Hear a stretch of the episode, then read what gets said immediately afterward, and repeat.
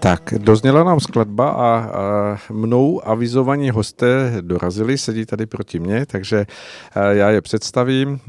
Pánové, začnu tím, kterého vlastně ani představovat nemusím.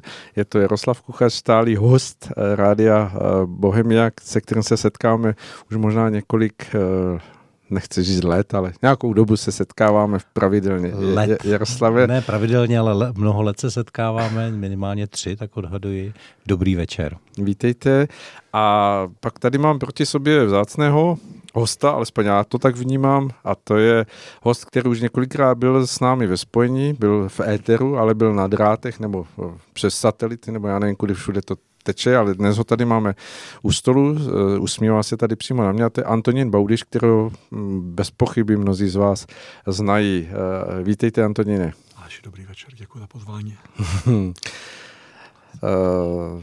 Pánové, oba dva, bez pochyby to téma, které jsem si na vás nachystal, máte velice dobře zpracované, protože tím procházíme všichni, žijeme tím takřka každý den, 24 hodin denně.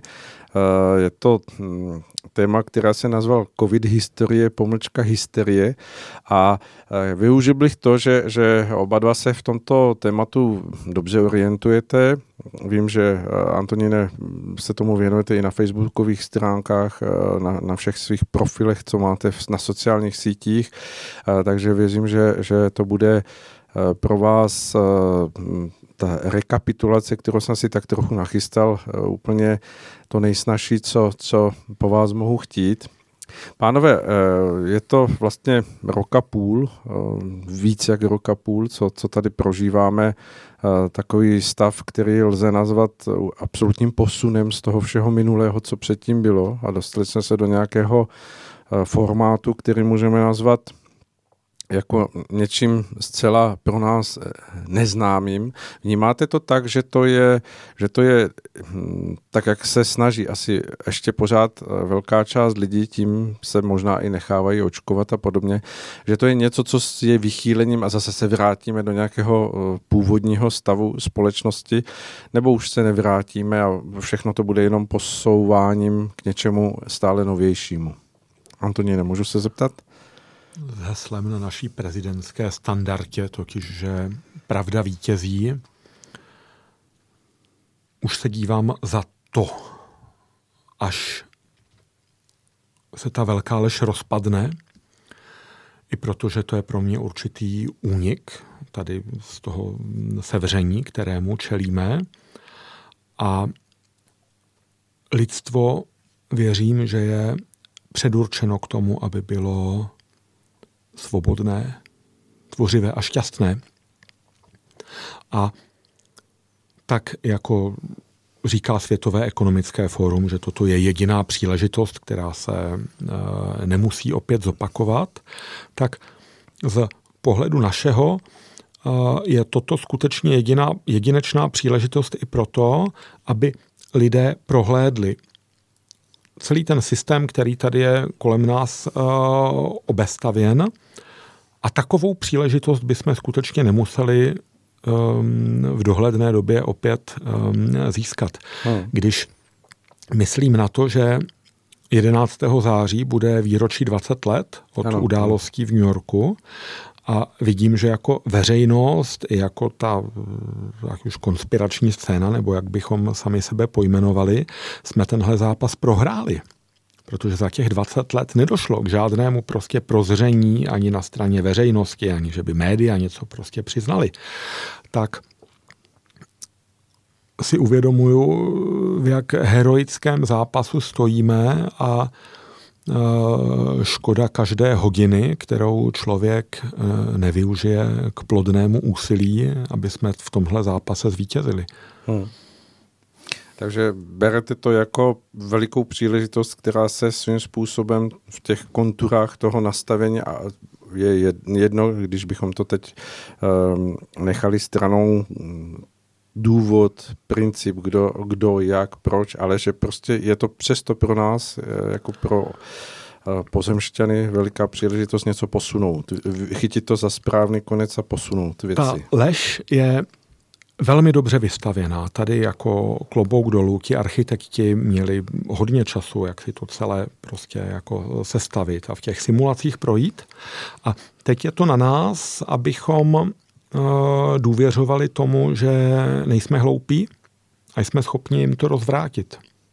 A osobně jsem za to téměř jako vděčný, protože ve srovnání s uplynulými dekádami se mi zdá, že konečně se děje něco důležitého, konečně tady je příležitost. Zatímco předtím ten určitý samospád tady té liberálně demokratické společnosti ubíhal určitým v podstatě jalovým způsobem. Jako kdyby to plynulo a nebyl důvod k nějakému tomu většinovému se zastavení zamyšlení. Přesně tak. Jaroslave, jak to vnímáte na stejnou otázku vy? Tonda odpověděl velmi precizně a komplexně.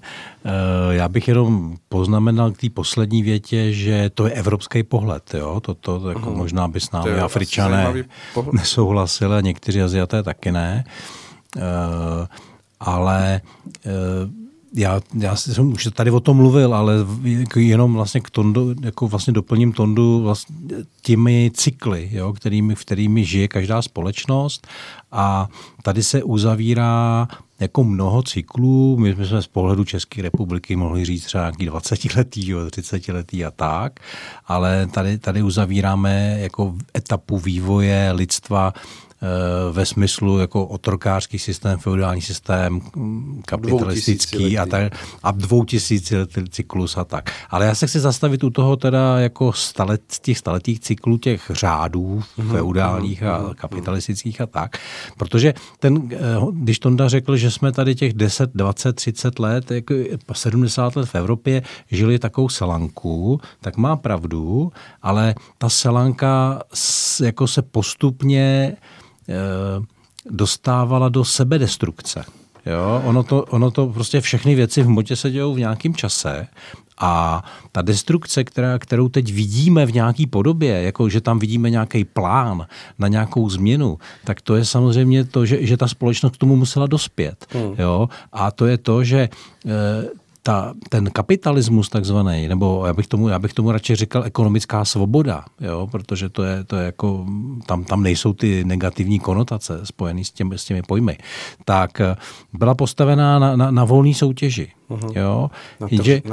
Skutečně. No, a to by bývalo fungovalo, jenže v okamžiku, kdy ta míra koncentrace kapitálu a velikost korporací přesáhne velikost států a vlastně ty politici se stanou malými pány vůči těmhletěm silným subjektům, tak vlastně celý ten systém kolabuje. A toho jsme svědky. Takže ti architekti, ty tohle samozřejmě dobře ví. Jo? A jako tento časování samozřejmě je v tom, že i ten ekonomický rozměr fungování společnosti dosáhl téhle hrany. Jo? A jako jinými slovy, ono by to nešlo takhle udělat, kdyby zastupitelská demokracie fungovala. Jinými slovy, ty politici musí být slabší hráči v celém tém, než jsou ty korporace a ti nad něma, který přes ty korporace vlastně ovládají jak korporace, tak politiky. Jo? Tohle byla nutná podmínka celé té hry, aby takhle proběhla. Protože kdyby tady byly skutečně svobodný a nezávislý média silný, jako opravdu sledovaný, jako, že by měli 10% jako populace, tak to nejde udělat. Jo? Jo? Takže tohle všechno, tohle muselo být splněno. Jo? Takže není náhoda, že se to děje teď. Prostě ta míra propojení politiky a peněz, korporací a politiků, jak chcete, to je furt to též, tak musel dosáhnout určitý úrovně. Jo? Ty politici vlastně dneska nemají žádnou šanci. Jo, jako vůbec proti tomu systému bojovat. Já nevím, co se děje v hlavě Andreje Babiše nebo ministra podnikatele, co má na starosti ekonomické rezorty, dopravu a Havlíček, už jsem si vzpomněl. Já nevím, co mají v hlavě, ale možná mají oba pistoli u hlavy. Jo. Obrazně řečeno. Obrazně. A možná skutečně, já nevím. Jo? A nebo s nima rádi hrajou tu hru, že nepotřebují být, stačí jim cukr, jo? Jako, že dostanou nějaké pobídky jako nějakého hmotného charakteru třeba. Ale jako rozhodně si nedovolej proti tomu systému se postavit.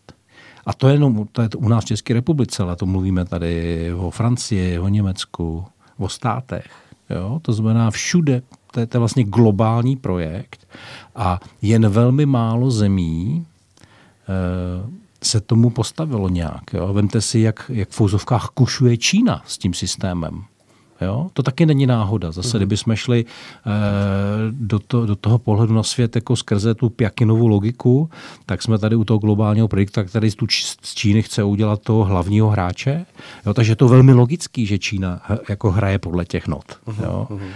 Není se co divit, jo? Ale ono i to Rusko vlastně je takový zvláštní v tomhle, že taky není jednoznačně proti. Jo? Je otázka, jestli je to jenom taktika, anebo tam prostě ta pátá kolona takzvaná má tak velkou sílu, že vlastně s tím jako Putin aspoň nic neudělají. Jo? To nevím, já to teď nesleduju, se přiznám, to je jenom vyřčeno jako hypotéza. Ať už to je, jak to je, a samozřejmě se dá s tím souhlasit, nebo bychom asi měli mnoho důvodů tady rozebírat ty jednotlivé součástky těch informačních toků. Jedna věc asi platí, co říkal Antonín, že společnost se probouzí a je to do určité míry vyjádřeno i tím, že tady máme zhruba půl na půl, nevím, jak je to v celosvětově, nebo jak je to někde mimo Evropu, ale jestli jsem se díval správně, tak vyjmuli teda, tuším, Velkou Británii, kde je očkováno asi 80% obyvatel. Otázka je, jestli jsou skutečně očkovaní, nebo jestli je to pouze papírová záležitost.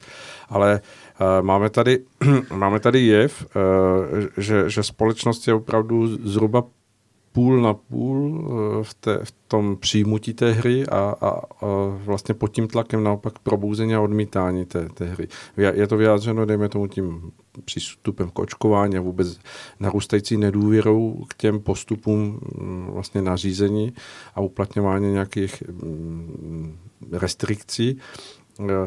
To jste myslel tím probuzením, Antoníne, nebo ještě zatím vidíte něco jiného? Je toho určitě víc, protože nepamatuju takový ruch, takový doopravdy jako informační rej, jak na sociálních sítích, tak v celé té alternativě, kdy všichni vědí, že musí něco udělat. Že to nemůžeme nechat, nemůžeme to dovolit. A nás to nutí se spojovat.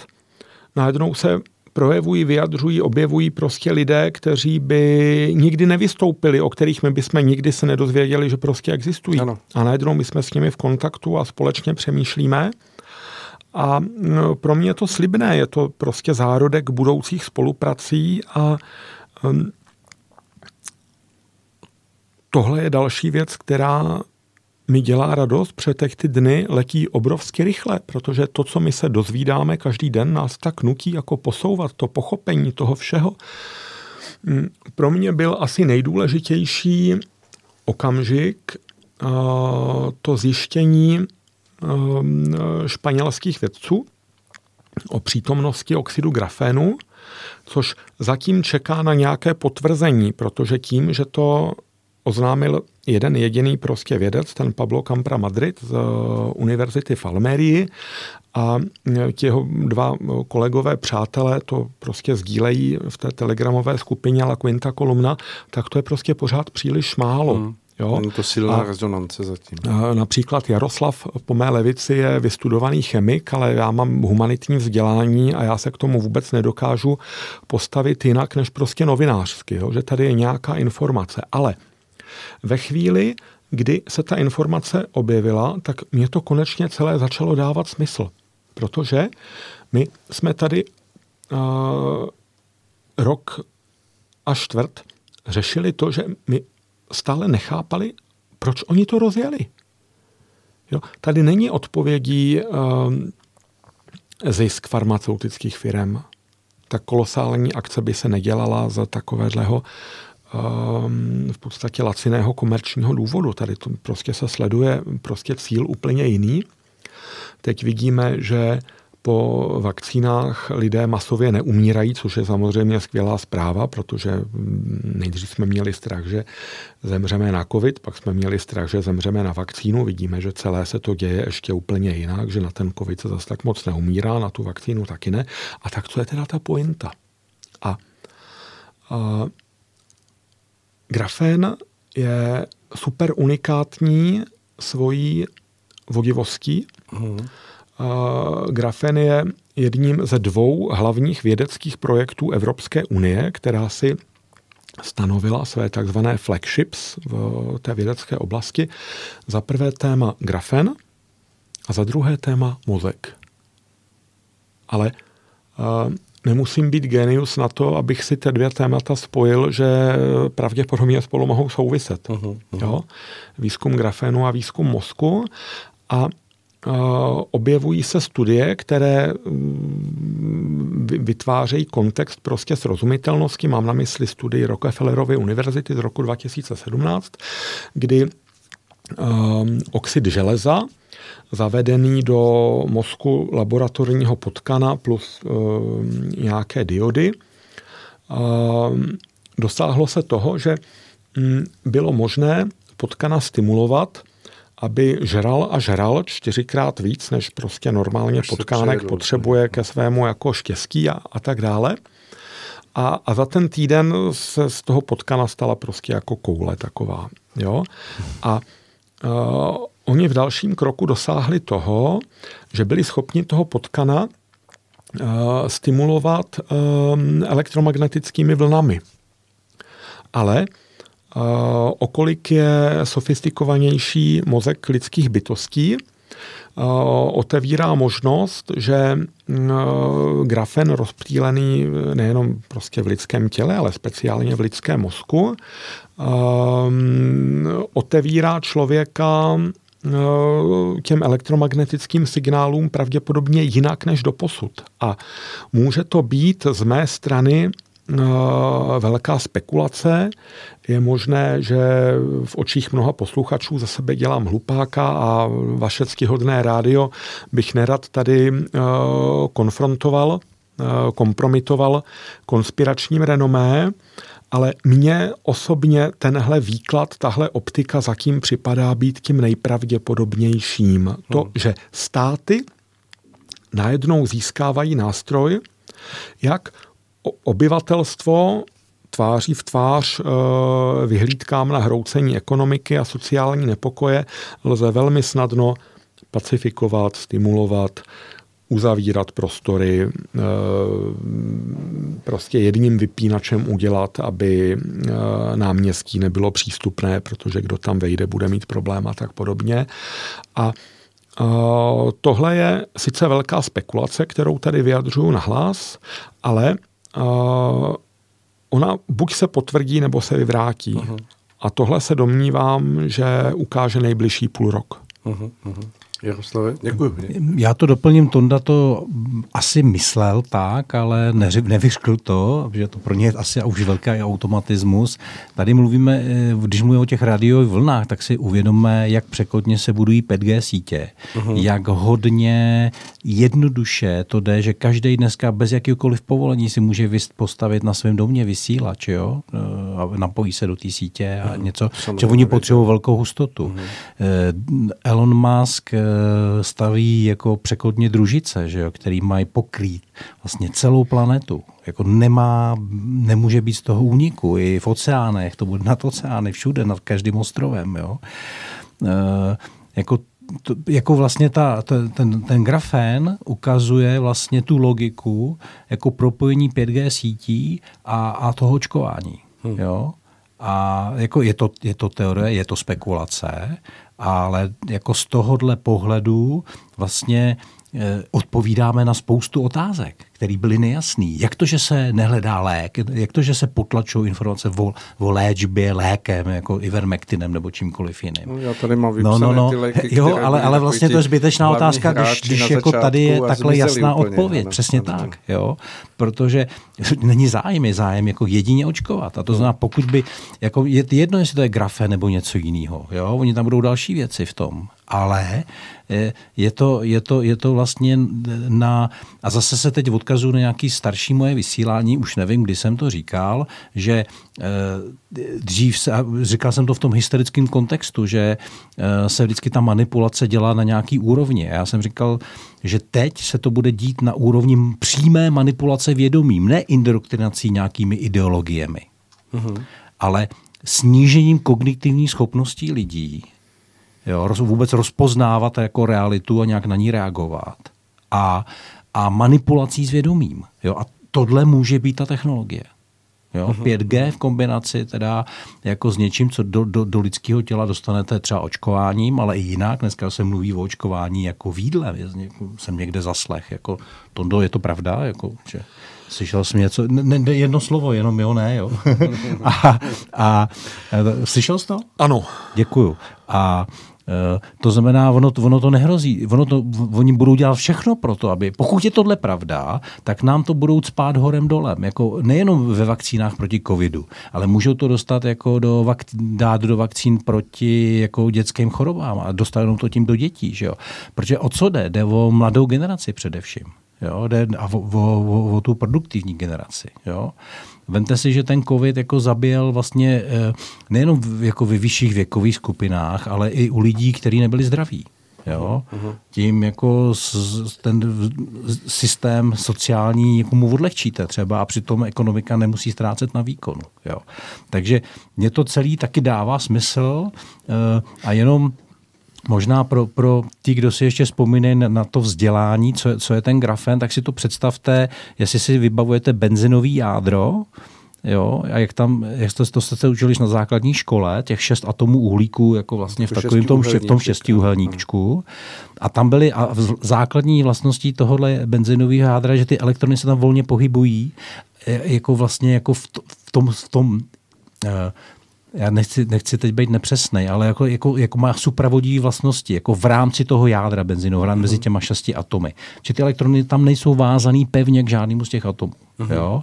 A teď si představte, že z toho vytvoříte ten medový plást, jo? Jako to vypadá úplně stejně, a ty elektrony se v tom plástu pak pohybují úplně volně. Jo? A vy můžete teda tím pádem magnetickým nebo elektromagnetickým polem jako řídit ten tok jako v tomhle. Takže to je ten princip, o kterém se teď bavíme. V tom vývoji, když se vrátím nazpátek, tak samozřejmě bylo hovořeno nejprve o čipování, jakože že ta vlastně vakcinace přípravou na to, aby se lidé očipovali. Současně ruku v ruce s tím šlo i jakoby kontrola nad tou společností tím, že ti lidé přistoupí na tu hru jakýchsi covid pasů nebo určitých nástrojů sledovanosti.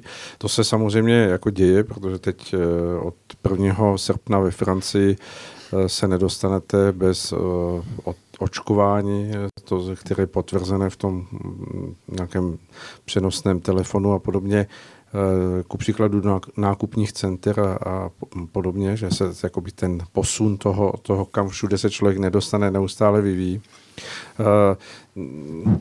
V tomto směru, když se na to podíváte, má i ten dostup k tomu oxidu grafenu v tom prokousávání se té alternativy nebo těch konspirátorů přes to čipování a tyto cesty k tomu, že to ústí správným směrem, že to do sebe zapadá, když teď jako by se objevil vůbec ten prvek oxid grafenu jako něco, co to do určité míry spojuje, že to není...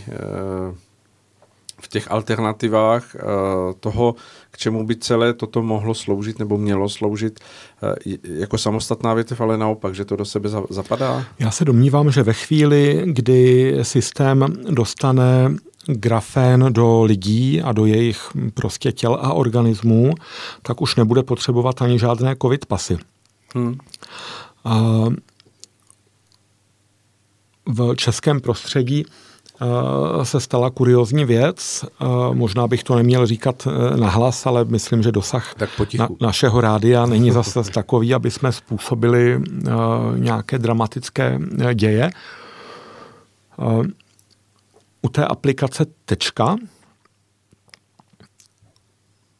údajně lze změnit ten výsledek na zelený, jednoduše tím, že člověk změní systémové datum jako v telefonu. A když se redakce Živě.cz ptala výrobce, hele, jako budete to nějak řešit nebo opravovat, tak on říkali, ne, to nemáme v úmyslu. Jako, jo. Takže je možné, že tady budou zůstávat určité únikové cesty, ale obecně vzato lidé teď hledají cestu ze systému ven. Na své vystoupení čeká jistá platforma ROD, která zatím vnitřně pracuje prostě na tom svém jakoby informování tak, aby k tomu vystoupení mohlo dojít. A ti vyloženě mluví o paralelní polis. Jo, příprava na rozdvojení prostě společnosti na lidi, kteří žijí v systému a lidi, kteří žijí mimo systém. Ono to možná zní atraktivně, ale z druhé strany, když si představíte, že potom zase neřešíte systém, ale ty lidi, se kterými jste v té komunitě, no, tak myslím, že to je zase jiný takový vývojový nástroj, ale i za sebe v té své profesi astrologa se teď setkávám s tím, že se na mě obracejí lidé s dotazem, kam mají utéct. Včera za mnou byl stavební bos z Brna se mě zeptat, jestli má prodat prostě firmy a svý vily a vzít děti, ženu a odjet do Kostariky.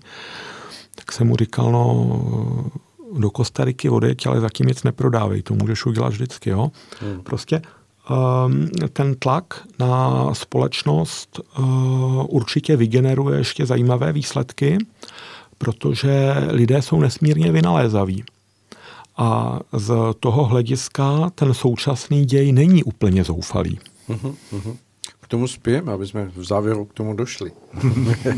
Tak děkuji. Jaroslav, chcete to doplnit? Nebo? No, já se vrátím teda, jestli jsem tu vaši otázku pochopil, tak jako samozřejmě, když si představíte, že hrajete nějakou strategickou hru, tak máte nějaký cíl, který nechcete, aby byl vidět, a tak předhodíte jako médiím a lidem a já nevím komu všemu nějaký jako verze, na který se rádi chytnou a jsou třeba emoční. A to může být třeba ten covid pas. Jo? Vaším cílem není covid pas. Vaším cílem je ovládat vědomí lidí. Jo?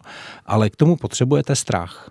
Vy potřebujete ty lidi, aby se naočkovali a věřili tomu, takže jim dáváte takovou metodou cukrabiče různý pobídky. Jo? Takže co nás čeká teď bez pochyby během pár týdnů je, že přijde nějaká tokijská nebo jiná mutace. Jo, a ne, to už bude nějaká... Ne, já myslím, že přijde z olympiády. To jako je moje taková hypotéza, tu si tak hřeju, protože tam se rozšíří... Řeckou abecedu, abych to řekl správně. Ale ne, to bude, ale bude z olympijská. No to... jo, olympijská bude, dobře, jak ne, tokijská, olympijská. Tak, to vám už bude vadit pít, jo. Takže nějaká olympijská mutace, tu si tam tak vidím, jak tam krásně si jako rozletí těma letadlama těch sportovců a diváků a najednou tu... A zase 15. 20. 25. srpna bude jako všechno zase zavřený. Jo? A ta mutace bude mít nějaký zlý účinky. Mediálně určitě. No mediálně určitě. A teď jako dalších 10-15% lidí podlehne strachu. A teď řeknou, my jsme říkali, že teda to nebude povinný, jako a v naše vláda to neto. Ale v téhle situaci, když vy se nechcete nechat očkovat a je to tady ta zlá mutace, tak jako, tak teď fakt to musíme udělat povinně. To se skoro sadím, že jako tohle proběhne. A samozřejmě bude záležet, jako, a teď proti tomu, ale abych byl optimista, jo, proti tomu, teď je to ta šance, jak říkal Tonda krásně na začátku. Jako proti tomu jde to otevírání očí lidí. Jako já si myslím, že čím dál tím víc doktorů, který jako přemýšlejí hlavou, tak jim musí být jasný, o co jde.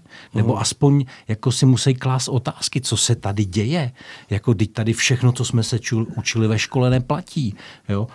jako člověk je nemocný, i když nemá příznaky, jako úplně první věc, jako jo, jakože když nejsi nemocný, jako může někoho nakazit, když nemá příznaky. To taky jako nikdy nebylo. Že? A tam je takových, jako porušilo se spousta takových axiomů. Teď teda samozřejmě víme, jako, teď jsem to přehnal, jo, teď by mě někdo mohl chytit za slovo, ale tak se omlouvám, že jsem nebyl přesnej.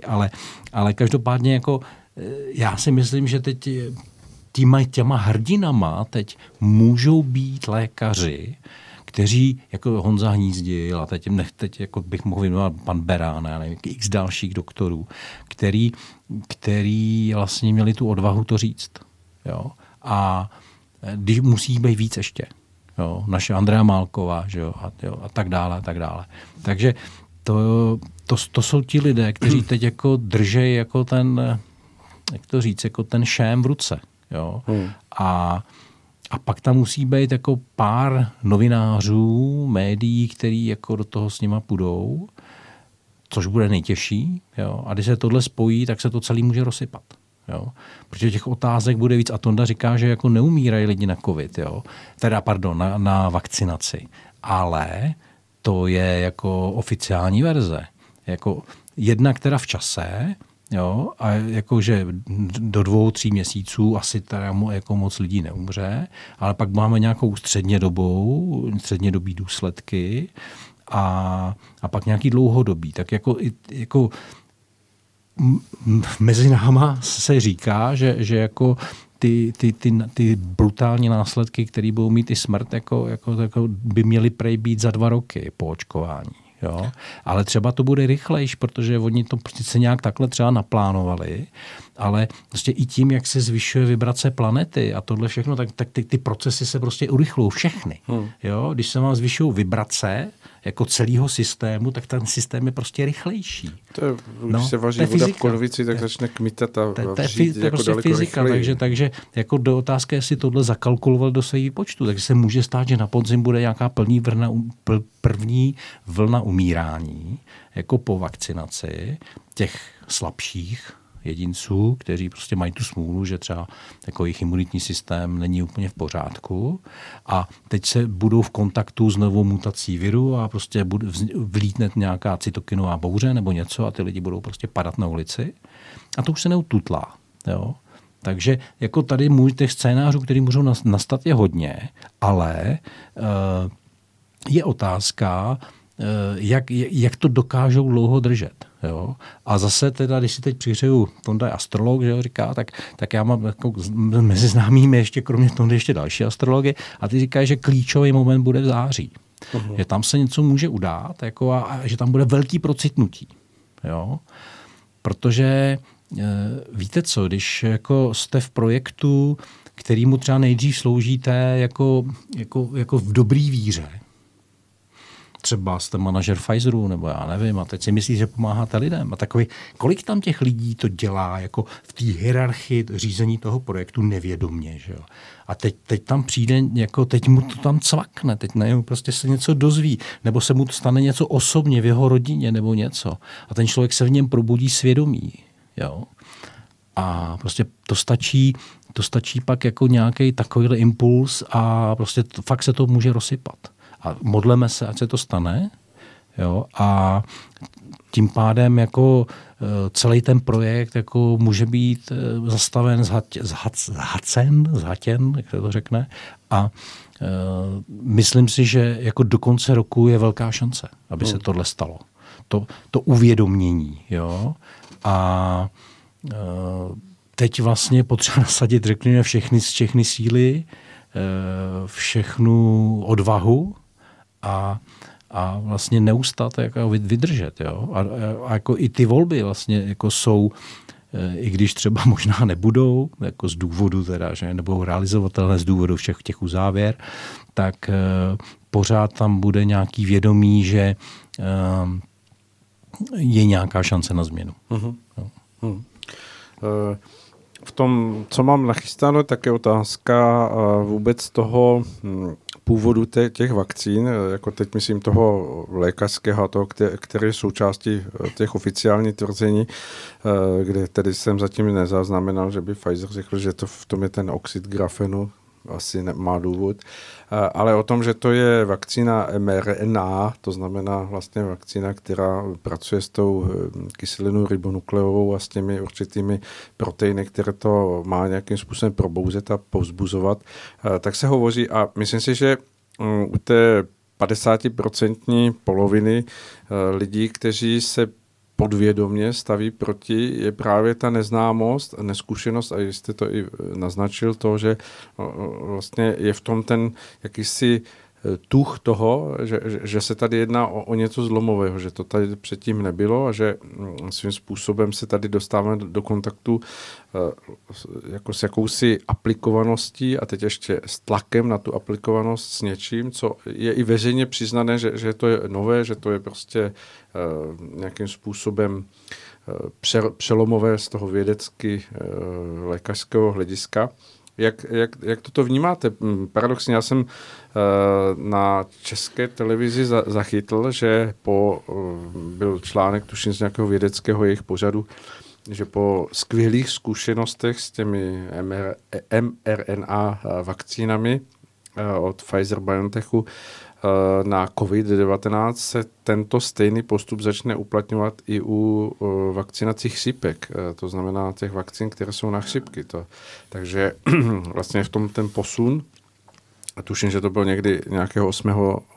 července v České televizi, dá se to tuším dohledat v nějaké historii.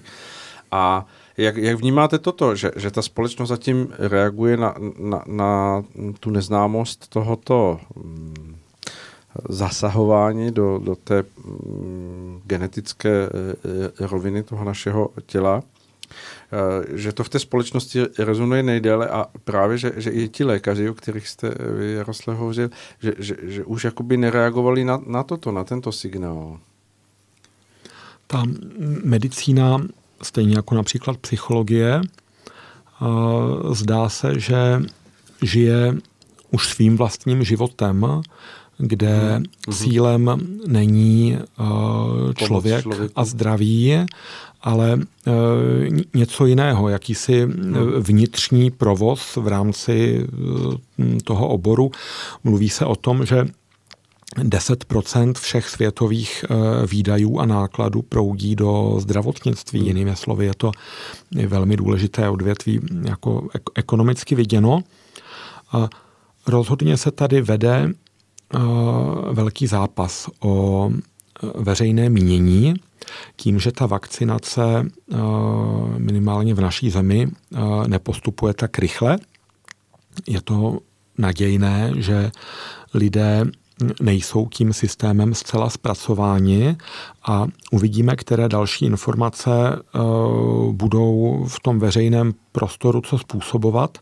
Pro mě bylo hodně důležité, když jsem zaregistroval onen rozhovor mezi německým právníkem Reinerem Fuellmichem a jistým doktorem, lékařem David Martin, jest jeho jméno, pán, který už před 50 lety navrhnul první laserové zařízení na operace nádorů, prostě obrovská bedna, který v současnosti spravuje velkou patentovou firmu na vůbec jakoby katalogizování patentů, aby prostě software, který se v těch patentech dělá pořádek.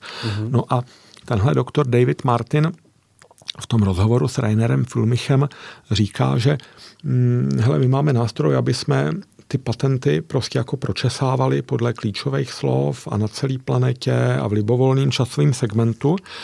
No a my jsme zjistili, že ještě před nástupem covidu tady bylo minimálně 120 patentů, které dokládají, že ta mRNA vakcína v souvislosti se zvířecími koronaviry tady byla vyvíjena minimálně od 28. ledna 2000.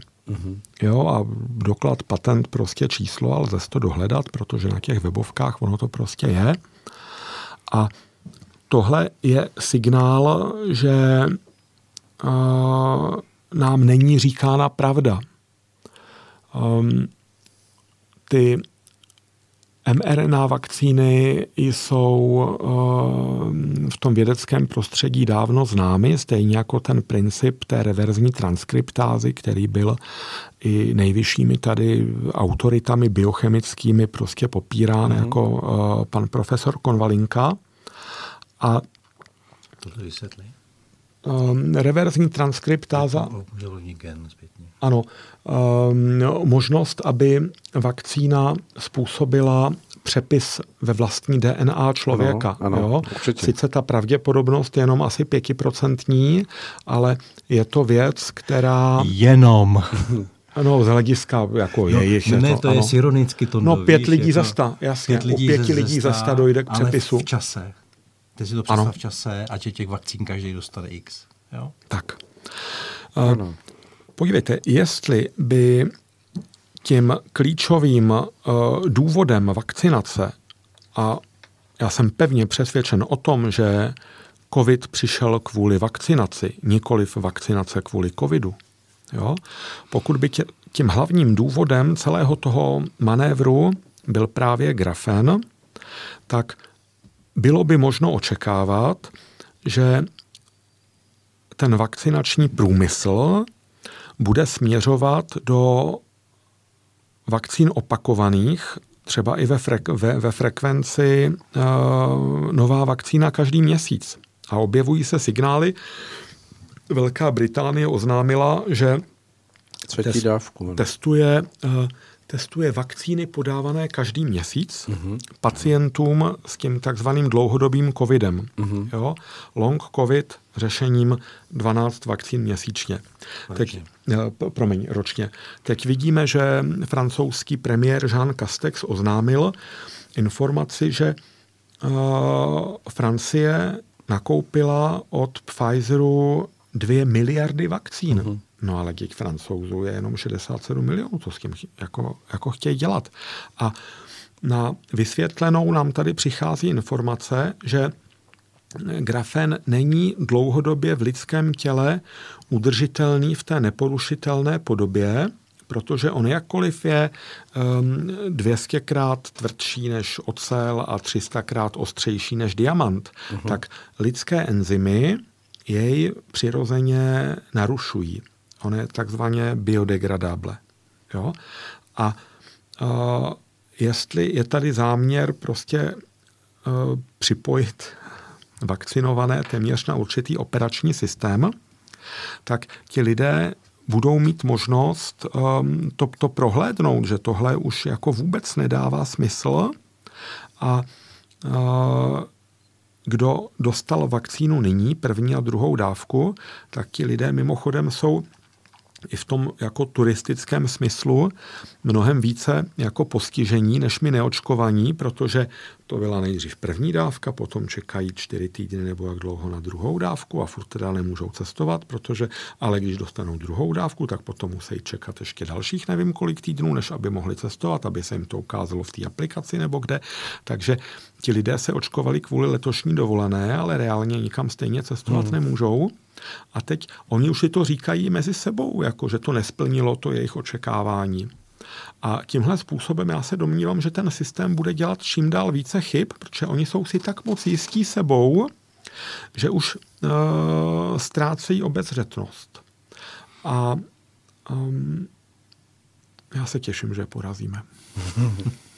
Tak svým způsobem potvrzete, co říkal Jaroslav, jen možná z jiné strany, že Jaroslav hovoří o tom svědomí, o takové té čistší cestě, že se v lidech něco probudí, kteří jsou... Někteří, kteří mají informace a dají ven. Tak. Jo. A druhá cesta je, že ten systém vlastně se začne rozpadat jako sám chybující. Taky už jsme se spolu o tom bavili, já jsem to přirovnal té detektivce, kde ten padouch jako nejdřív jako určuje pravidla hry a má navrch a pak postupně, jak se stahuje ta smyčka, tak už pak je jenom reaktivní, ale v okamžiku, když začne jenom reagovat, tak vlastně dělá ty chyby. O tom mluvil právě Tonda. Jo? A tenhle stav pravděpodobně už je tady. Jo? Že jako i když to je dobře naplánovaný, tak vlastně asi nejde předpovídat všecko, jo, a prostě byly tam nějaký parametry, které třeba zanedbaly nebo něco a prostě vylejzá to ven. Víc, než si podle mě jako uměli představit nebo čekali. Jo, to znamená, neříkám, že v každý zemi, ne, jo, ale u Slovanů bych řekl, že trošku narazili teda. Jo, moje hypotéza, nemám to jakkoliv ověřen v daty, ale je to daný právě tou specifickou duchovností. Jo. A mírou ochrany tím pádem. Jako, příklad máme prostě jednu známou, která vlastně se svým způsobem specializuje na léčení očkovaných. Jo. Jako má jich hodně ve svém kalendáři. Jo. Ale léčení ale čeho? Jako toho, aby těch důsledků. Z těch důsledků, následků po očkování covidem. Už se na ně obrací lidé s nějakými problémy. Ano. A ona jim pomáhá a ona vlastně dělá tu léčbu na různých úrovních, informační, energetický i tělesný. A to, co je zajímavé, že byla na určitý akci, kde se sešlo hodně jako lidí, kteří jdou duchovní cestou už dlouhou dobu a mají, řekněme, něco jako vyšší vibrace a mezi nima byl někdo, kdo byl očkován. Jo? Nějaký, jako třeba, řekněme, že byla tam motivace, jsem učitelka, chci učit děti, jo? Že tam, takže to bylo čistý, jako ten záměr. A právě tím, že byla v těch vysokých vibracích, tak se vlastně z toho dostala jako na 60% sama. A ona už ji pak jenom jako doťukla. Jo? Takže to jsou ty věci, které vlastně jdou proti tomu systému, protože je tady ten záměr toho kvantového skoku lidstva a i když jako neskočíme všichni, už se tady taky o tom bavíme minimálně rok, tak vlastně část lidstva jako právě tím, že bude v těch vysokých vibracích, tak vlastně bude imunní proti tomuhle všemu. Respektive bude mít jako podporu pro to, aby vlastně se z toho dostal. Jo. Na druhou stranu tady máme pořád jakýsi stav té určité, nevím, jak to říct, možná schopnosti nechávat se opít tím rohlíkem u té společnosti, protože když se vrátím zpátky k tomu úplnému začátku, tak média byla plná jakýchsi, a myslím, že i ti vědci, kteří teď jako velmi jako silně zastávají ten vakcinovací proces, tak se hovoří o remdesiviru, jako o šanci, která je vlastně velmi příslibem. Pak ještě bylo několik těch přípravků, já tady jeden mám napsaný, já nepřečtu ho někdy, že ho mám napsaný, to byl taky ten jazykolam bamlavinimab, tuším, jako jedno želízko v ohni. Pak samozřejmě na té spíš alternativní scéně byl Ivermectin, kde jako byla i jako snaha to nějakým způsobem na několika lékařských pracovištích zlegalizovat, dát tomu nějakou tu exaktní formu. Pan Beran hovořil o izoprinozinu jako látce nebo přípravku, který když podchytí včas, tak se svým způsobem člověk z toho může dostat tím nabuzením těch svých killer nukleonů, těch buněk, které vlastně nosíme v těle. No a pak ta lidová znalost se uchýlila i k tomu acylpirinu jako k ředění krve, jako určité ochraně. No ale ani na jednu z těchto látek, tuším, možná se mýlím, ale dnes nenarazíme, že by se o ní někde v médiích hovořilo. Slyšeli jste o některém tady? Tak tady je striktní embargo na dovoz. Mám přítele, který zamýšlel objednat Ivermectin z Indie, velké balení v hodnotě $1 milion, no ale to prostě neprojde přes celnici. A poslední Aeronet přinesl informaci, že smlouva Pfizeru s jednotlivými vládami vylučuje možnost, aby byl zaveden lék na COVID-19 jako lék výjima vakcinace. Nebo, přesně tak, proces. Aby měl Pfizer úplně čisté pole, které nebude rušeno žádným lékem. Ona ta informace unikla z Albánie, kde byla zveřejněna už někdy na začátku roku, ale nikdo tomu nevěnoval pozornost, ale najednou to dává smysl. Proč? Byla kvůli Ivermectinu, což je lék, který je zde už 40 let, bylo ho podáno skoro 4 miliardy nebo kolik prostě těch dávek. Jestliže remdesivir se musí podat ve 4 dávkách, která každá stojí 16 000 korun, tak je jasné, že jedna tableta Ivermectinu, která stojí prostě 1,50 korun, že jsme tady v úplně jako nesouměřitelných číslech. Takže toto je velmi prosté vysvětlení, proč byla vedena tak tvrdá kampaň proti Ivermectinu, kde se rušily facebookové účty, youtubeové účty. Český SÚKL hrozil Zdeňku Porybnému, šéfredaktorovi Práva, obrovskou pokutou za nepovolenou reklamu, tím, že se Právo zasazovalo za použití Ivermectinu. A tohle jsou věci, které by měla veřejnost vědět, protože v rámci toho zápasu o veřejné mínění je tohle důležitý stavební článek. No, nevnímáte v tom právě tu slabinu té společnosti, že prostě zapomíná, že tohle si jako ta myšlenková, to spektrum, které tady kolem nás lidí je, prostě nechá vzít. Jako to známe to už ze Skřivánku na Niti, kdy se ten mladý muž ptal, já bych se chtěl zeptat, kam zmizel pekař a nebo Holič a ostatní a víme, kam zmizel i on, že možná je to v té nedostatečné odvaze. No ne, je to psychologická věc. Já jsem studoval na vysoké škole psychologii několik semestrů, nic jsem si nezapamatoval, kromě několika vět, jo. Ale ty jsou absolutně klíčový. Jedna z těch vět zní, že člověk udělá všechno pro to, aby svět byl pro něj vysvětlitelný a předvídatelný. A když se setká s nějakým novým fenoménem, tak si ho nějak vysvětlí. Když přišel covid, tak bylo okno, který trvalo 6 týdnů. 6 týdnů. Já jsem to na Facebooku viděl, kde ještě lidi byli schopní jako o tom přemýšlet, co se to vlastně děje. A já jsem dokonce udělal takový seznam vysvětlení, které jako byly možný. Dokonce myslím, že jsem ho tady jako před tím rokem a půl necelým jako citoval. A pak už nemělo smysl s lidmi mluvit o tom vůbec, protože oni si jeden z těch 8 variant toho vysvětlení vybrali a vlastně do dneška ho většina z nich drží.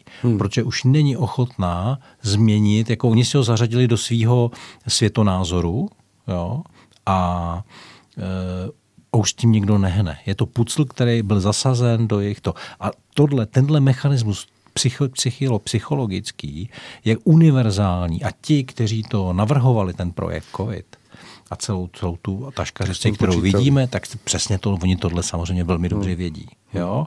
Takže jako když se třeba mluví o kritickém myšlení, tak kritické myšlení není o tom, že si ověřuju fakta, nebo kritické myšlení je se uvědomit, že mám nějaký světoobraz a že každou informaci, která mne zapadá, tak potlačím. To je základ kritického myšlení. Když to řeknu matematicky, tak každý výrok, který řeknu nebo slyším, tak si říct, na jakých předpokladech je tohle postaveno. A normálně je vyjmenovat ty předpoklady. Tohle se dá nazvat kritickým myšlením. Jo? Ale to, co se učí, co dneska učí člověk v tísni jako děti na střední škole, že kritické myšlení, to je pravej opak. Jo?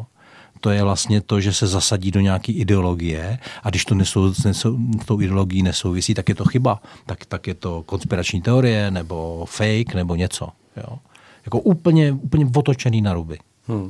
Antoníne, jak to vnímáte vy? Vlastně jste aktivní na sociálních sítích. Jako jsou ty reakce lidí takové, že se tam dá vnímat, že dejme tomu nezapomínají na takové věci, jako je Ivermectin a podobně, nebo cítíte, že i to prostě se jako nechalo spláchnout těmi dalšími navrstvenými otázkami, které to přehlušily? Ona aktivita na sociálních sítích je velmi ošidná v tom, že vy tam můžete mít několik set svých skalních diváků, fanoušků, kritiků a tak dále, se kterými se celé dny prostě vybavujete, stále tam točíte nějaké jako argumenty a máte z toho pocit, že v celé zemi se obrací atmosféra někam, ale to je bublina prostě vašich 500 lidí, která nemá žádný přesah pořádný na těch zbývajících 10 milionů. Takže já si potřebuju vůči tomu, co se tam odehrává, udržovat určitý odstup. Důležité je to, že probíhá vývoj i na sociálních sítích, protože lidé pochopili, že s Facebookem to nepůjde. Omlouvám se, že teďka mluvím trochu jiným směrem. Jo, ne, ono to souvisí. Směrem vedla určitě. Vaše otázka. Ano. Ale díky covidu vyrostl Telegram, který má obrovskou schopnost agregovat lidi, zprávy přenášet neskutečnou rychlostí bez jakýchkoliv cenzorních zásahů. Ale protože na Telegramu lítají někdy zprávy i recyklované, které jsou staré 3 měsíce, 6 měsíců, 9 měsíců, tak tímto způsobem dochází k určité jako aktualizaci toho, co tady už bylo. Mm-hmm. Já se stále domnívám, že nám bude ještě podána pomocná ruka, pravděpodobně skrze statistické údaje. Architekti celého toho covidismu nedomysleli, co budou dělat, až budou umírat očkovaní lidé více než neočkovaní, jednoduše proto, že těch očkovaných už bude takové množství, že to prostě není kde vzít ty neočkovaný, aby zemřeli. A je to teď dost výzva pro jak autory těch jako komentářů, tak pro čtenáře, protože, řeknu příklad, významný slovenský statistik oznámil vítězoslavně, že COVID je na Slovensku nyní drtivě nacházen pouze u neočkovaných. Ale už nikdo netestuje. Takže není možné najít COVID u očkovaných, protože jim se testy nedělají. Do toho se dějí takové zmatky, jakože to americké centrum pro kontrolu nemocí CDC oznámilo, že 31. prosince letošního roku ukončí používání PCR testů jako takových, protože přiznali, že nejsou s to rozlišit sekvence náležící covidu a sekvence náležící k chřipce. Ale tahle informace, až se dostane mezi veřejnost, tak veřejnost bude moci pochopit, že zmizela chřipka. Tady se 2 roky dělo nějaké testování, které mělo ty výsledky obtížně průkazné a kam zmizela chřipka.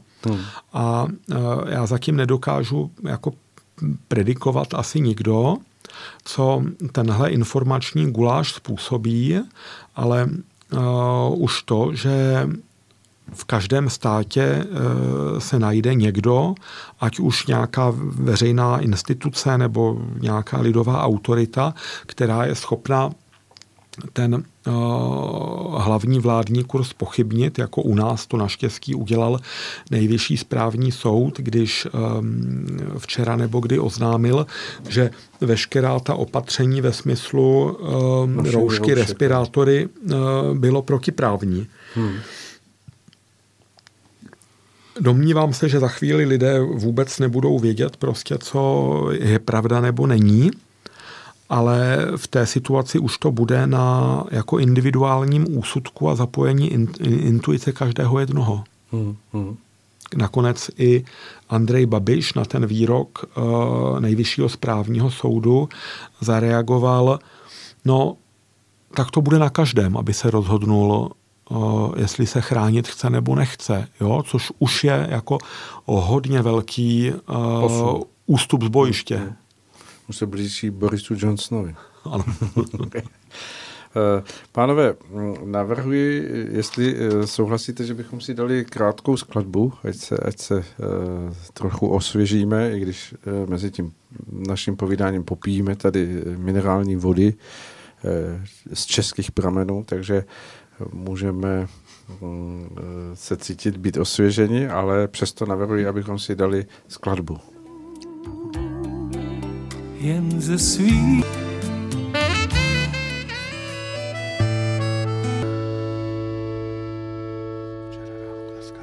Tak, dozněla taková uklidňující skladba v kontrastu tomu našemu dnešnímu povídání tady v té části vysílání Rádia Bohemia z pražského studia, kde máme vzácné hosty Jaroslava Kuchaře a Antonína Baudyše. Já jsem vás ani, Antonine, nepředstavil jako astrologa nebo jako člověka, který se zabývá těmito vědami. Chcete se ještě nějak takto dodatečně, prosím, představit? To jste laskav, ale ono to není nutné. Já se tak moc prezentuju všemožně, že je těžký o mě nezakopnout, takže lidé většinou vědí. Dobře. Pánové, dospěli jsme k té části, na kterou se tak trochu těším, protože jsem zvědav, co se z toho odvine. Nachystal jsem si na vás otázku, kdybyste měli tu možnost, že by se opravdu stala jakási zvláštnost v dění a dostali byste se do té pozice, ve které, dejme tomu, jsou teď mnozí, kteří jsou středem pozornosti a kritiky v celé společnosti, to znamená, že byste se dostali do nějaké vládní pozice ministra zdravotnictví nebo premiéra, vyberte si, co vám bude víc vyhovovat. A měli byste ku podivu kruce opravdu loajální úředníky, kteří by říkali Antoníne Baudyši, řekněte a my to uděláme, nebo Jaroslav Kuchaři, dejte nám výhled a jdeme na to, splníme to. Kdybyste byli v této pozici, kam by směřovaly vaše kroky nebo rozhodnutí, nebo za který konec byste vůbec vy zkusili chytit tu dnešní dobu, aby se něco zlepšilo? Shrnutí jednou větou. Já jsem čekal víc. Ne, já budu teď řeknu na začátek shrnutí, jednou a pak to rozeberu. Vrátit medicínský problém medicíně a všechno ostatní vynulovat. Jo, to znamená, aby to nebyl politický, ideologický a jiný problém. Je to čistě medicínský problém. Jo, ten virus. Dobře. Když teda jako přiznáme jeho existenci. A to je to. Druhá věc, to znamená, pokud je to medicínský problém, tak ta moje největší výtka současné vládě je, že neřekla lidem, kteří onemocní a byli doma ten týden, než se jim udělalo fakt zle a pak byly nemocnice a bylo pozdě. Tam umřelo spousta lidí úplně zbytečně. Tak měli dostat noty, co mají dělat. Jo? Ještě předtím měla být prevence, posilování imunitního systému. Jo? To prostě my máme jako 400 miliard dluhů státního navíc. Jako umíte si představit, jako kdyby se z toho vzala 1% nebo 2% a dalo se do propagace a do nákupu věcí, které souvisejí s zlepšením imunitního systému. Jo? Takže to by byla úplně první krok. Druhý krok, pokud onemocníte lidi, tak to znamená, udělejte toto. Jo? vitamíny, minerály, jo, a teď nechci je jmenovat, protože se o tom všude píše, nemyslím v mainstreamu. O tom hovoří, tak v mainstreamových médiích nemluvím. A samozřejmě plus ten Ivermectin, jo, a který je fakt levnej, bezproblémový, nemá vedlejší účinky, prostě naprosto bezpečná věc. Tohle by odstranilo 90%, možná 98% problémů. A nehrozilo riziko zahlcení nemocnic. Uh-huh. Jo? A v tu chvíli máte problém vyřešen. Jo? Medicínsky, čistě. Jako samozřejmě ten virus mutuje. Jo? A ať je to podporovaný umělé, anebo vlastně tím mechanismem, že v očkovaných lidech vlastně se vytváří prostředí pro to, aby se mutoval. Tak teď už to zastavit nelze. Ale před tím rokem, uh-huh, kdyby udělali tyhle kroky a ještě nebylo očkování, tak vlastně v říjnu žádná epidemie není. Jo? To je můj názor. To se týče jako těchto věcí. Pokud přesto by docházelo k tomu, že by v některých regionech, nebo samozřejmě jako mapování toho výskytu a tohle všechno, to je v pořádku, jo, a zase čistě medicínsky, tak jsme měli zákon, který tyhle verze pohrom řešil. A ten byl postaven striktně na regionálních a místních řešeních, to znamená decentralizované řešení, jo, na úrovni starostů. Prostě starosta mohl mít ze zákona, kdyby se ten zákon aktivoval, teď nevím, jak se jmenoval, protože dneska ten pandemický zákon je nazvaný ten nový, že jo? Ale předtím byl nějaký zákon, jehož název jsem zapomněl, a ten to řešil. A ten byl postavený decentralizovaně. To znamená, v nějakém městě, který má 5000 obyvatel, je nějaký počet nemocných. A ty lidi se chovají nezodpovědně, řekněme. Tak starosta, jako ten zákon se aktivuje a starosta má pravomoc roku rozhodnout. A první, co řekne do rozhlasu, lidi neblbněte, prostě jako děláte tady psí kusy a fakt se to rozšiřuje, jo. Jste doma pak 14 dní, jo, je vám blbě, stojí vám to za to, jo, tak udělejte tohle. Když to neuděláte, tak udělám tyhle kroky. Zavřu hospody, zavřu letní festival, nebudete to mít prostě. Jo. A tam jste v interakci s těma lidma, jako oni vás znají, vy je, jo, a tu kolektivní odpovědnost jako dostanete vlastně na té skoro dobrovolné bázi, jo, a na té čistě místní úrovni. Takže to je jako podle mě úplný jádro toho řešení, decentralizovat. Ale ne, tady se to nechalo rozjet a pak byly plošné opatření, restrikce všude, jo, i v okresech, kde to bylo úplně zbytečný. A takový to válcování, jako, nebo kobercový nálet bych to nazval. Jo? Zcela zbytečně. To znamená, jako už jenom tohle je pro mě důkaz toho, že to je úmyslně vytvářený a řízený. Jo? Jakože takhle, jako, neříkám nic objevného. Přece na tom ministerstvu zdravotnictví a v generální štábu armády České republiky, já nevím, kde všude, na ministerstvu vnitra musí sedět nějaký lidi, kteří tohle mají v kompetenci, na starosti. Jo. Buď je nikdo neposlouchal, nebo byli umlčení, nebo já nevím. Já si to vůbec neumím představit. Jako, buď ten náš úřednický aparát jako je úplně mimo, jako a ztratil veškerou soudnost, anebo prostě mají taky pistoli u hlavy. Bo já si to fakt neumím vysvětlit. Protože tohle by normálně fungující země zvládla jako během pár měsíců.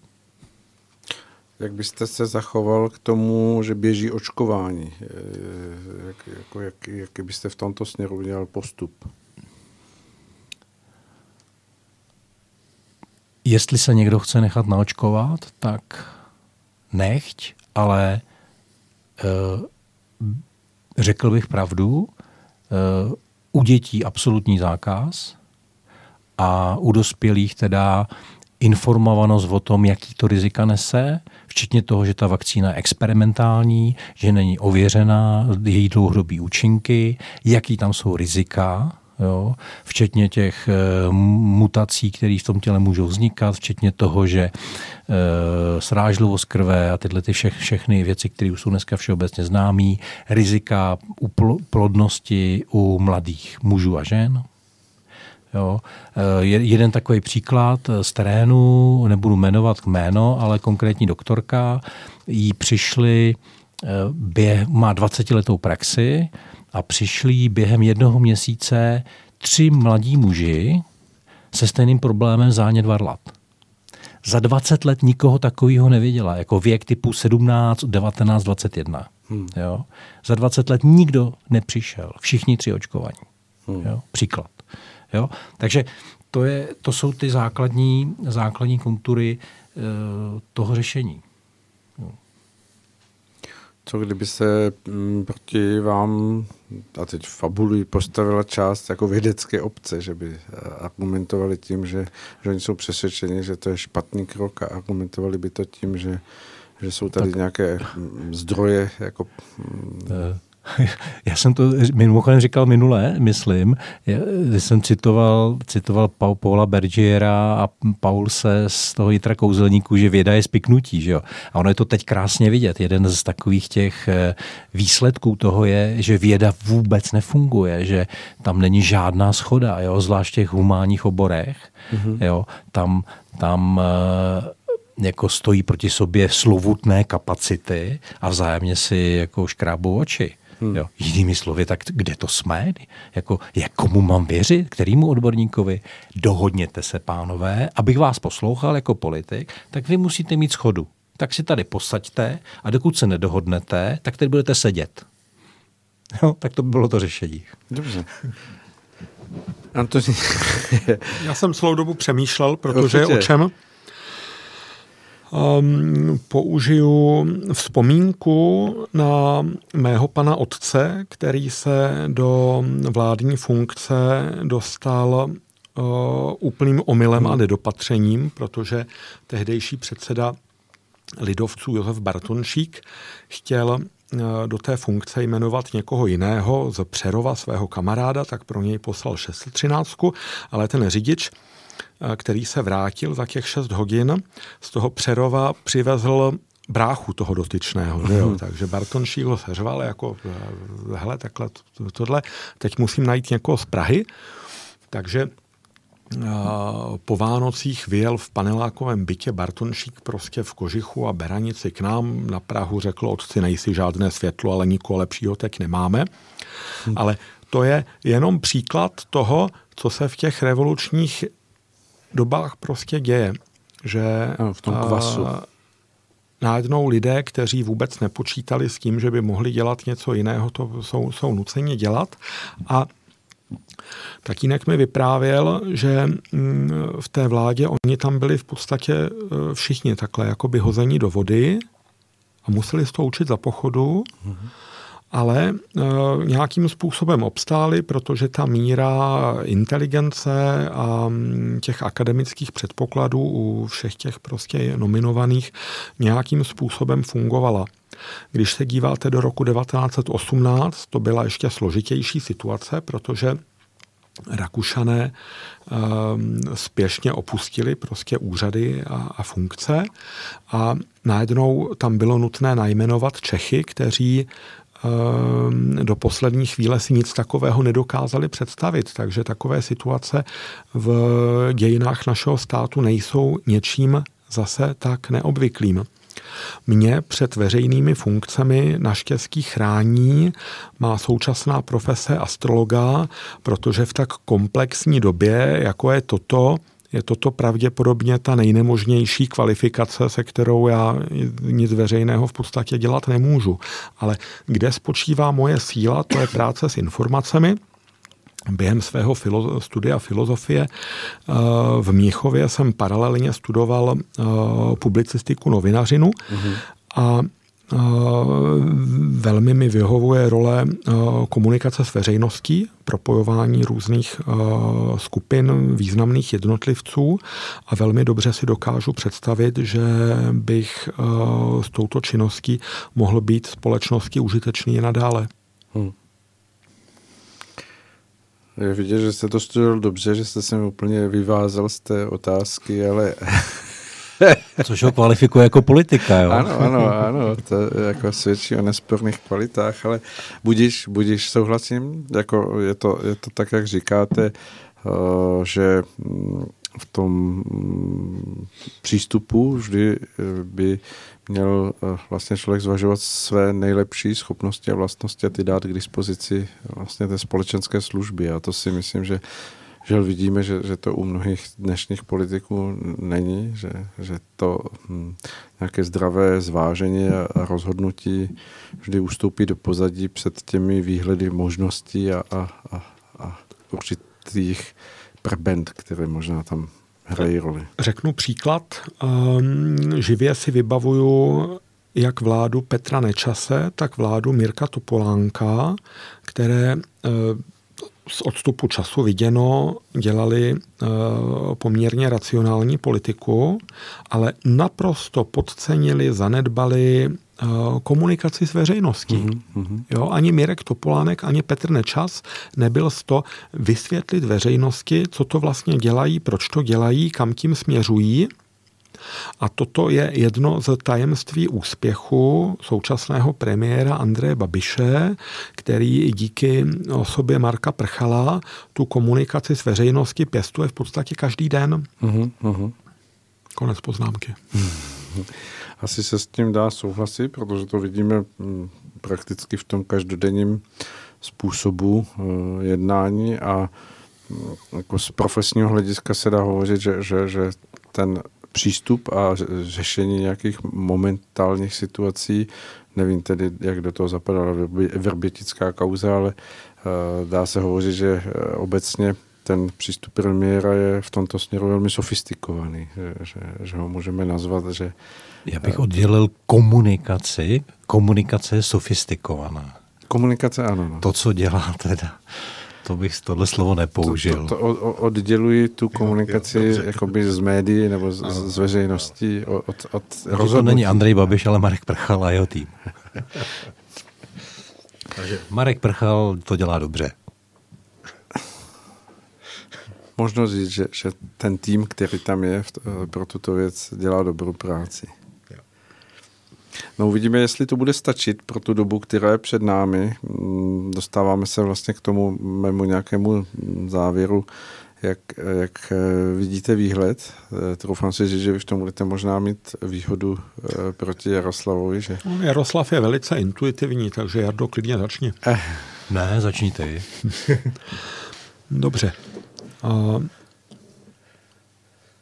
Já nemám odhad. Takže nemůžu říct ani, že mám nějaký výhled. Uvědomuju si scénáře, ale který z nich to bude, upřímně nevím. Jo? Jsou scénáře, které si přeju, ale na základě toho, že si to přeju, abych tvrdil, že to i nastane, by takzvaně nebylo košer. Na stranu druhou přiznejme si, že naše představivost a celá naše mentální kapacita vytváří obrovsky mocné silové a informační pole, které je schopné mnohé ovlivnit, podnítit. Takže ta síla našeho záměru je schopná nakonec držet společnost tak, aby nenastaly ty nejkritičtější scénáře. Pro mě bylo v tomhle směru důležité vidět, že Spojeným státům se nedařilo rozjet velkou válku, o kterou usilovali očividně prostě doložitelně minimálně od roku 2004.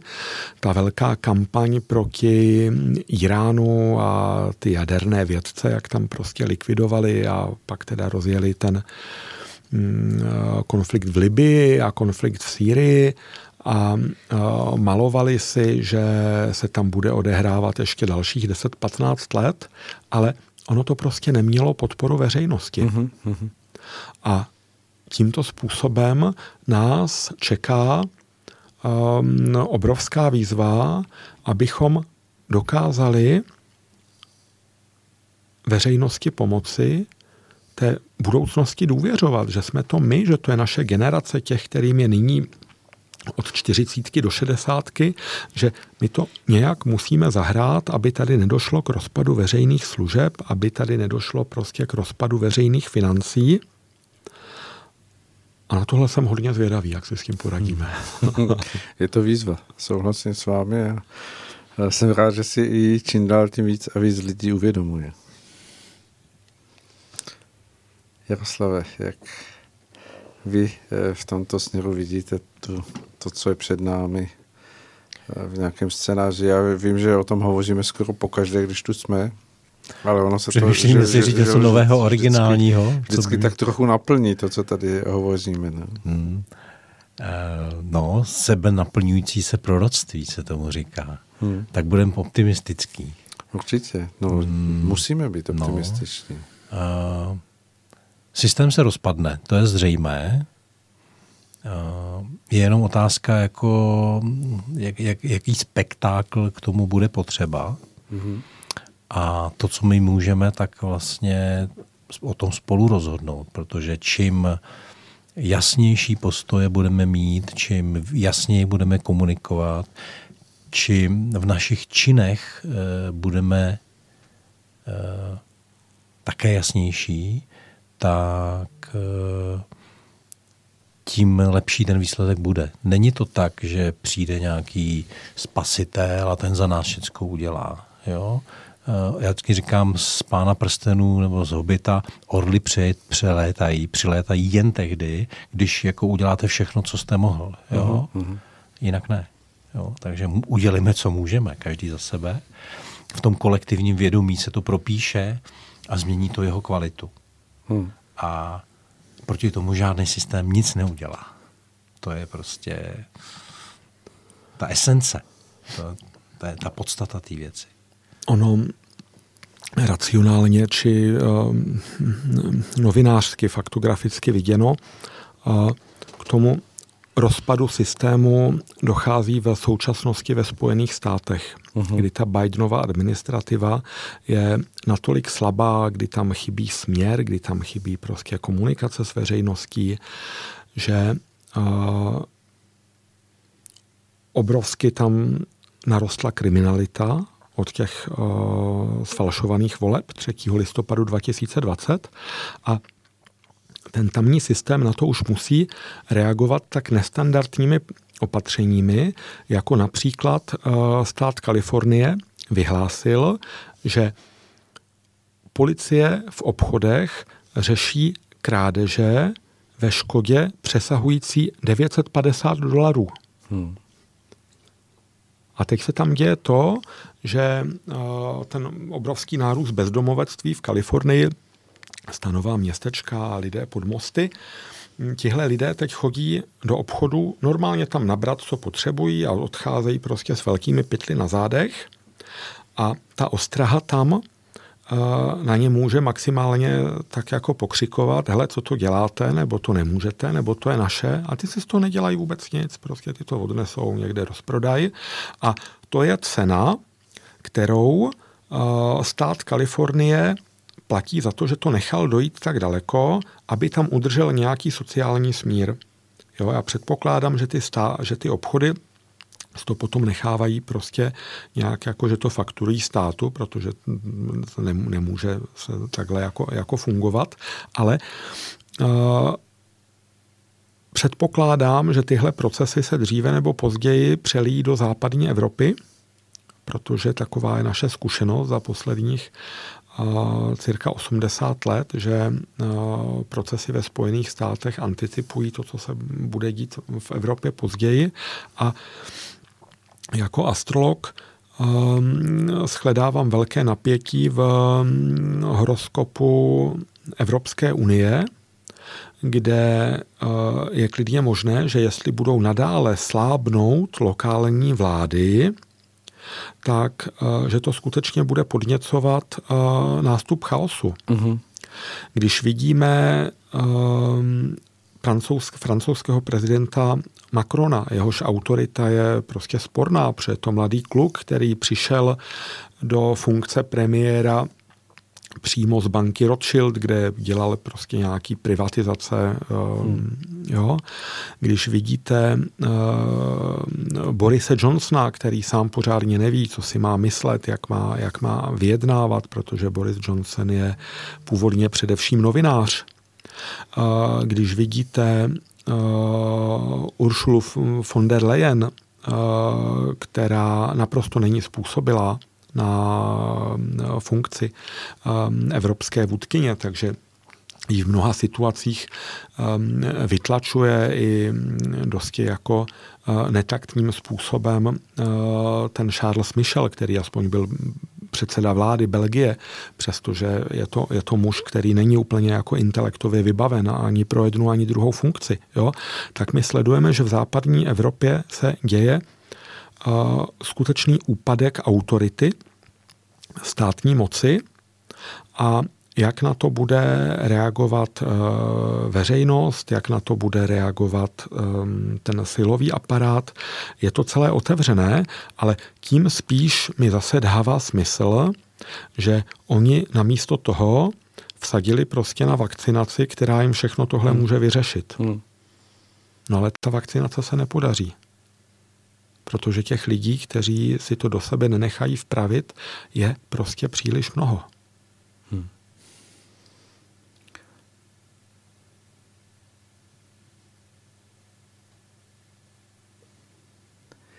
Je to výhled, který, když kolem některých bodů může oscilovat až mrazení, jako jakými cestami to všude půjde, ale ve výsledku je to výhled skvělý, protože nemůže být nic jiného, než že to přinese nakonec v té katarzi a v tom procesu nějakého probouzení ten očišťující prvek společnosti, ať už to bude právě tím řícením těch stávajících pseudoautorit nebo těch pseudosystémů a zároveň probouzení pod tím tlakem mnohých lidí k tomu, aby hledali a poznávali pravdu. Nahlíženo historicky, tak se opakují ty věci pořád dokola. Dobré časy dělají slabé lidi. Horší časy nebo špatné časy dělají silné lidi. Tak my jsme teď žili v dobrých časech, tak jako proto nemáme de Gaulle ve Francii, nebo člověka jeho charisma, typu, síly, vůdcovství, schopností. Máme tam prostě panáka. Jo? To samý. Francouzi. To samý je v mnoha západoevropských zemích, jako bylo to u nás, jako Babiše bych tam z toho trošku vyloučil, to je trošku jiný případ, ale jako když si představíte toho Sobotku a pak já nevím, kdo tam ještě byl, tak to teda jako, to byla degradace, jo, jako nemám s Klausem jako moc litování v mnoha ohledech, ale byla to prostě jako vůči osobnost, která uměla prostě jako řídit, jo, ty věci a ty věci se staly, jo. Teď mám pocit, že jsou tam lidi, kteří vlastně jako nic netvoří. Oni jsou jenom popostrkováni a jsou fasádou jenom toho, co se děje v zákulisí, aby to nebylo vidět oponou, jo. A to byl záměr zase. Jo, jako není to, je to zase, jak jsem mluvil o té ekonomice, jakože musela, ten vliv těch korporací musel dosáhnout nějaký úrovně a proto, aby to urychlili, tak tam vlastně vygenerovali tyhle ty panáky, loutky bez svědomí, bez schopností, bez hodnot, jo, a nějaký morálky. Takže to celé je takhle, to je propojený, to, co je ten systém, aby se mohl rozpadnout a on se rozpadne. Jo, a jenom je to na nás, jak jako ten rozpad bude vypadat. Jo. Já jsem teď seznámil se spoustou zajímavých lidí a jako ať je to jako paralelní měny nebo nějaký své pomocné jako taktiky, práce. To my můžeme pracovat na věcech bez ohledu na to, že nemáme jako vládní moc, tak se můžeme připravovat na tu situaci. Jo, a nástroje máme k dispozici, takže je to o tom, že si důvěřujeme, že vytváříme nějaký týmy, který jako na něčem dělají, bavíme se o těch variantách, prostě jsme připravení. Jo? To je o tom jako být připraven psychicky, fyzicky a samozřejmě materiálně, jako jak to jde. Jo? Tím nechci říct, jako, aby se lidi nakupovali jako zásoby, jo? Tak daleko ještě nejsme. Ale i to může teda přijít. Jo? Já bych chtěl končit optimisticky. Ale záleží to na nás. Jo? V tuhle chvíli ještě pořád se může stát, že v září dojde k něčemu, jako, že mnoho lidí si přizná, že se mýlilo. Na základě toho hodí ve volbách nějak hlasy a všechno může být jinak. A teď mluvím jenom o České republice, tam budou ty volby jinak, jo. Právě. Takže ten proces pak může proběhnout i třeba někde revolučně, někde v poklidu trochu víc, jo. Jako zase ty národy mají nějaký karmy, tak jako oni se budou teď jako vlastně, jak to říct, jako vybíjet a urovnávat, dotahovat se, že jo. Jako říká se, že vlastně tento rok je rokem ukončení staré karmy. Každé, jo, celého lidstva. Takže pokud je to pravda, tak vlastně ty procesy prostě doběhnou a pak začínáme na novo. Mm. Pánové, dospěli jsme do toho našeho vysílacího závěru. Jestli na vás mohu ještě, i když vy jste to, Jaroslave, z části tak už postavil tu svoji teď odpověď, 3 větami, co byste vzkázali posluchačům, aby v dnešní době v sobě zmobilizovali, nebo jak přistupovat k životu, aby se ti lidé nemuseli cítit být ztracenými, osamělými, aby dokázali vnímat to, že byť to jde nejrůznějšími cestami, že to jde k dobrému výsledku. Co by měli posluchači dělat, nebo jak přistupovat ke každodennímu životu? Tak já promluvím jako první. Uh-huh. Milí posluchači, váš život a vaše vztahy budou vypadat přesně tak, jak vypadají vaše myšlenky. A toto je vaše největší zodpovědnost, kterou máte za obsah vaší mysli. Ale na to potřebujete určitou formu klidu, abyste vůbec mohli sledovat, co se vám v hlavě děje a co to s vámi dělá. Moc děkuji. Nádhera. To je hodně mystická odpověď. Ne, já si myslím, že velice, velice pro dnešní dobu důležitá. No rozhodně, já s ní souhlasím. A vím, jak je to těžký. Takže vážení posluchači, mám s váma hluboký cítění, protože je to něco, s čím se zabývám mnoho let a daří se mi to, řekněme, jako částečně. Já bych tomu dodal, že když nejsem jako úplně ve stavu, že bych myšlenky vypnul nebo je aspoň nezúčastně pozoroval, tak se snažím v té aktivní fázi jako je vytvářet v tom pozitivně. Jo? To znamená, nedávám minimálně, když mě napadne něco špatného nebo negativního, tak tomu nedávám emoční náboj ani pozornost. Mm-hmm. Jo? Takže jako děkuju, že jsi přišla, milá myšlenko, jako běž dál. Jo, teď to zjednodušuju třeba o těch potravinách, jo. Tak jako jsem řekl, vyslovil jsem to, ale nemám v tom žádnou emoci. Jo. Mm-hmm. Takže to je jako ten první krok. A naopak dávat jako emoci, jako emoce pozitivní těm pozitivním myšlenkám. Tím vlastně v tom kolektivním vědomí, jestli jsme tam ten střípek, tak vlastně posilujeme jako tu vibraci jako toho dobra a vibraci těch kvalit, které jako od života očekáváme. Hmm. Je to velmi těžký, zvlášť když to okolí je takové, jaké je, ale to je právě to mistrovství. Zůstat jako v sobě, v klidu, bez ohledu na to, co se děje kolem. Hmm. Jo? Ale je v tom největší síla. Jo? Už jsme se o tom bavili, vystoupit z boje. Jo? A to není jako absence, to není jako, že nebudu bojovat za každých okolností, ale právě to, že nebudu posilovat nic, co k boji vede a zůstávám vnitřně v klidu. Ale můžu vzít do ruky, já nevím co, a bránit se. Hmm. Ale pořád v tom vnitřním míru a klidu. Hmm. No, když přijde něco, co stojí za obranu. Určitě. Hmm.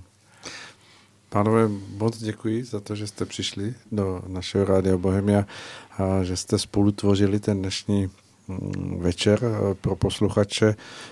Věřím tomu v tom duchu, že jsme přes všechnu tu rekapitulaci toho, co se děje, dospěli k tomu výhledu, který my zmiňujeme vždycky úplně na závěr a já si ho dovolím opět zopakovat a to je i naše rozloučení. Věřme, že bude lépe a dělejme věci tak, aby lépe bylo. Pánové, děkuji, krásný večer vám i posluchačům. Děkujeme za pozvání. Děkujeme a přejeme krásný večer a další dny.